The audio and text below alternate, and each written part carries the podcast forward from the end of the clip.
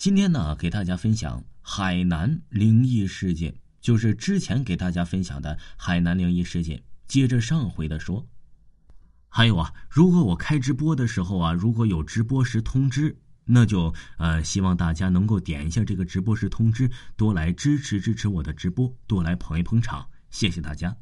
精彩继续。床下有东西，海南灵异事件。这个故事是我的一个朋友跟我说的。他说他十几年前的时候，他家呀正盖新房子，没有地方住，他的家人就去租了一间旧房子住了一段时间，等新房子盖好了再搬了过去。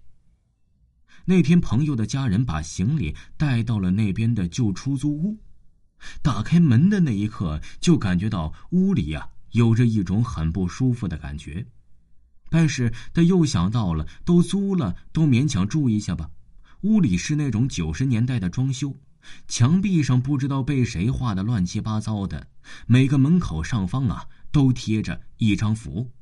电视机是以前那种老款的，这些也就没什么了。可怕的是住进几天后啊，就又发生怪事了。我那个朋友说呀，那个晚上由于太困了，就早早睡了。不知道睡了多久，睡梦中突然被人一巴掌拍醒了，睁开眼睛一看，什么都没有。奇怪了，房间的门都被反锁了，谁还能进来呀？想了一下，以为是做梦了，就又接着睡。刚闭上眼，不到一分钟，就听到床下有声音，就像是那种啊敲东西的声音。我朋友想，应该是老鼠啊或者壁虎之类搞的东西吧，就把耳朵捂住继续睡。可是声音一直没有停，吵得我朋友不耐烦，打开了灯。可一打开灯，声音就没有了。用手电筒照床下，也没发现什么。哎，到底是什么呢？算了，睡觉，困死了。由于没发现什么，而且太困了，我那朋友啊就躺下睡觉了。第二天起床，天已经亮了。要起床穿鞋的时候，发现奇怪了，怎么睡地上了呢？不会吧？什么时候从床上摔下来的呢？怎么一点感觉都没有啊？我朋友带着疑问在房间里走来走去，怎么都不相信自己会从床上滚落到地上呢？从小睡觉都没摔过，昨晚怎么回事啊？撞邪了？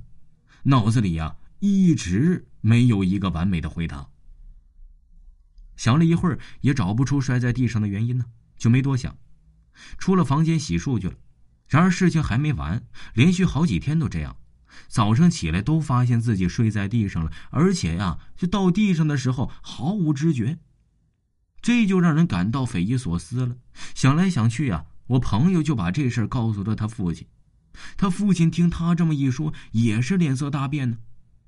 原来呀，他父亲前几天也是这样，睡梦之中啊，总感觉有人推他，早上起来就睡地上了。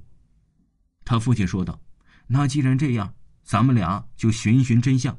今晚咱们父子俩睡一起，到底看看这是怎么回事嗯，好。到了晚上，他父亲让他假装睡觉，一有动静马上起来。他父亲说装睡呀，却不知道什么时候自己也睡着了，只有他眼睛闭着呢，但却没有睡着。时间一点一点的过去，哎，果然床下好像有什么东西。我朋友把眼睛一点一点的睁开，眯着眼睛想看看是什么。由于呀，他父亲在身边，他还有点胆量。可是接下来的一幕让他终身难以忘记。只见床下有一只手伸了出来，说是手，不如像是一个手的影子。那影子一点一点的爬了出来，直接把他的父亲呢给推了过来。然后那影子直接躺在了床上，此时他已经睡在了他床的边缘了，差点要掉地上了。也不知道当时怎么的，也许太害怕了，直接来了句：“爸，快起来，有鬼！”然后马上就把床头灯打开了。这时他爸醒了过来，发现什么也没有，然后他爸就懵了：“儿子，怎么了？你说有鬼在哪儿呢？”“真的，我刚刚明明就看到一个黑影在你身边呢。”爸，去哪儿了？哦，对了，可能在床底下，看看看看。他爸呀就把房间里的灯打开了，看了看床下什么都没有，然后说呀，可能说房间里呀有什么不太干净的东西，先睡吧，过几天呢咱就搬走。说着把灯关了就睡觉了。他那朋友说呀，睡梦之中一直听到有人说不要睡我的床，不要睡我的床，想睁开眼睛却发现好像是被鬼压床了，动弹不了。可不，这第二天早上，他俩父子又睡在了地上。连续发生这些事儿啊，也不敢继续在这个屋住了。这家人呢，也就搬家了，又到别的地方去住了。这几年呢，他和朋友回想起那件事还是能够令他毛骨悚然，感觉就是有东西把他爸给推床下去的。他那朋友说呀，以后大家租房子，千万别租那种破旧的老房子，别为了贪图便宜，晚上睡不好觉，从而啊招惹了风险。听众朋友。本集播讲完毕，感谢您的收听。